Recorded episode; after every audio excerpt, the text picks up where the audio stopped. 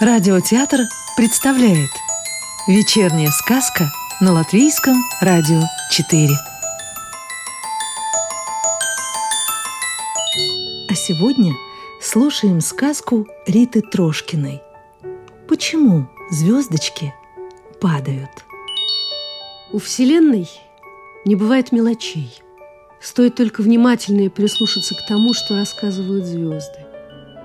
Маленькая звездочка была очень любопытной, у нее даже не было еще имени, такая она была юная. И ей было интересно все. Ночами, когда ее сестры и братья выходили на космическое дежурство, она тоже прихорашивалась, начищала свои лучики, чтобы ярче светили, и любопытничала, глядя вниз. А как там, внизу? «Мы генераторы света», — объясняла ей старшая звезда в созвездии. Там внизу, на Земле, люди получают нашу энергию. Днем она поступает к ним от Солнца, ночью из нашей галактики.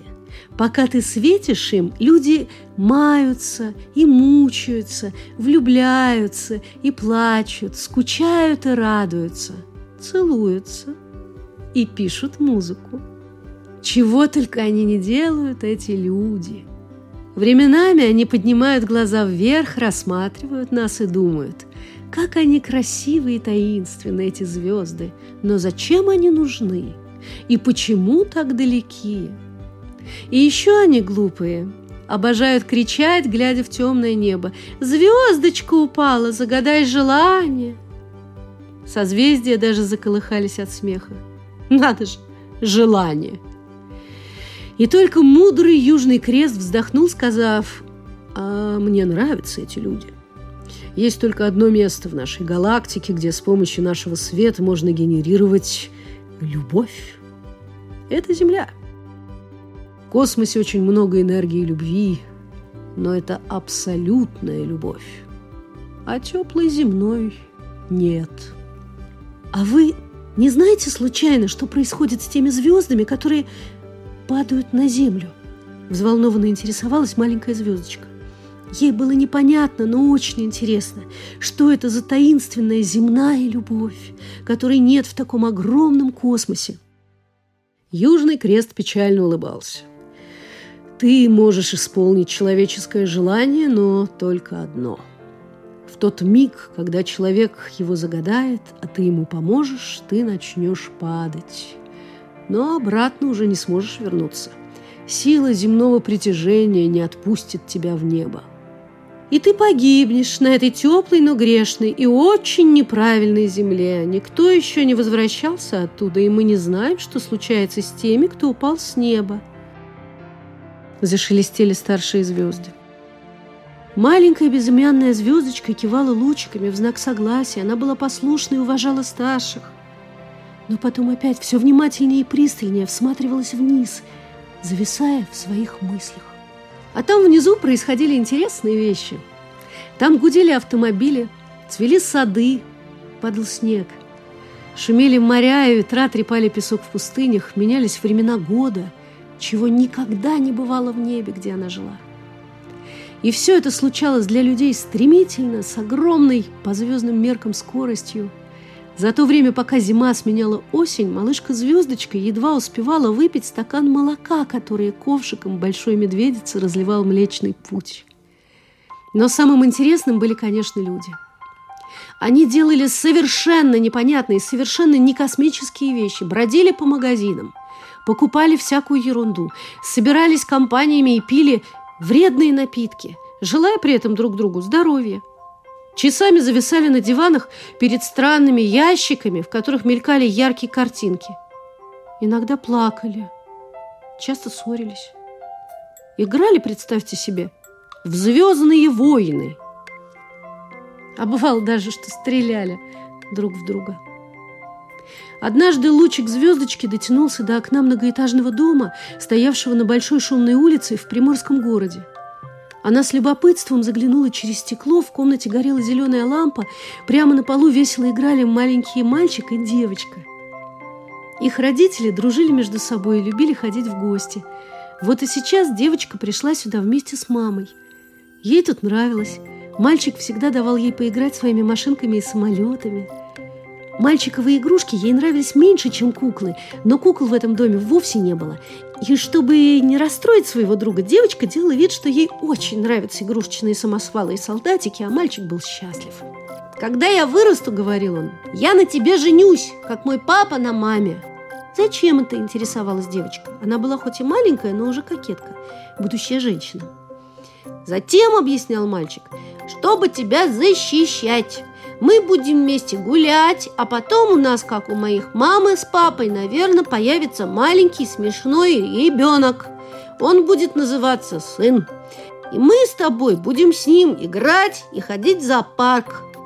Это же очень весело, когда есть с кем играть. Ну ладно, соглашалась девочка. Будем ходить в зоопарк. В следующий раз звездочка обнаружила их в другом доме. Теперь мальчика привели в гости к девочке. Звездочка с удовольствием следила за ними, ей нравились эти дети. Они никогда не ссорились. «Хватит тебе глазеть на эту землю! Это опасно!» – ворчала главная звезда созвездия. «Есть множество чудных планет, где нет никаких живых существ. Почему бы тебе не понаблюдать, например, за Марсом? Вулканы, кратеры, красный песок, красота!» Ну что тебе дались эти странные люди? Послушай, детка, тебе всего три миллиона лет. Ты еще так наивна и романтична. У тебя все впереди, уж поверь моему миллиардлетнему опыту. Маленькая звездочка слушала и кивала. Она привыкла верить старшим. Так, в наблюдениях и беседах в галактических играх с космическими парсеками проходили невесомые космические секунды. Всего несколько секунд, а на Земле уже миновал десяток лет – Такое вот странное временное соответствие. Один из земных ученых когда-то даже придумал по этому поводу теорию относительности. За это время ее подопечные, мальчик и девочка, выросли и даже влюбились друг в друга. Поздними вечерами они бродили в обнимку по морскому берегу, и он рассказывал ей, как сильно, просто навсегда он ее любит. Глаза у обоих были такими счастливыми, что маленькая звездочка видела в них свое отражение – «Ничего себе отражение!» – смеялась она. «Меня можно даже назвать симпатичной. А вот насчет навсегда они погорячились.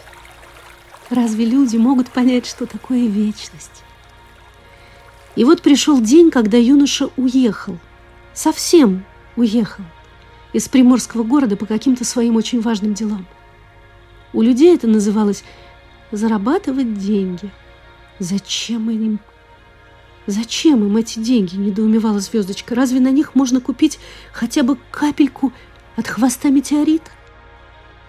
Девушка ждала. Теперь по вечерам она приходила к морю одна и грустно бродила вдоль берега, то разглядывая выброшенных прибоем на песок морских звезд, то с надеждой засматриваясь на звезд небесных. Маленькая звездочка старалась не пропускать эти минуты, хотя ей было тоже очень грустно. Юноша все не возвращался. Прошел год, и однажды он снова появился в городе. Они встретились у моря поздним вечером и долго сидели, обнявшись на пустынном ночном пляже. «Ты очень хорошая, но, знаешь, я, наверное, больше не вернусь сюда», — сказал он ей жестко. «Не жди меня, у меня в другом городе очень много важных дел и новых людей. Я не могу забрать тебя с собой». Постарайся понять, что детство закончилось. Я обнимаю тебя последний раз. А маленькая звездочка плакала. Она никак не могла понять, почему люди так глупые и жестоки. Ведь все так ясно. Энергия любви. Самая главная сила Вселенной. Это звездочки проходят еще в школе, в первом круге Сатурна – как бы рассказать об этом людям? Старшие звезды не унимались. «Ну что ты плачешь, глупенькая? Не надо смотреть вниз!» Даже мысли оставь лететь на землю. Думаешь, что тебе удастся кого-то вылечить там своей любовью, если не сможешь спасти даже себя. Она по-прежнему не спорила, только продолжала наблюдать. Мужчина внимательно посмотрел девушке в глаза – Все-таки он не был черствым и жестоким человеком, просто весь год он был сильно занят и очень многое забыл, и дела требовали отказаться от любви и устроить свою жизнь по правилам большого города. А что любовь? Думал он. Какой с нее толк? Приходит, уходит, просто романтическая помеха на пути к успеху. У меня все еще впереди. Ох, только бы она не начала плакать, подумал мужчина. Я ведь могу не выдержать. Но слез он не увидел. Глаза ее были задумчивы. Казалось, в этот момент она что-то решает для себя. Смотри. Небо скрыто тучами, а одна звездочка все-таки пробилась, сказала вдруг девушка, подняв глаза к небу. Мне кажется, что она смотрит прямо на нас. «Чудачка ты!» — ответил ей мужчина. «Глупости все это. Скажи еще, что загадываешь желание, когда падают звезды». «Уже загадала», — ответила она. «Я хочу родить тебе сына».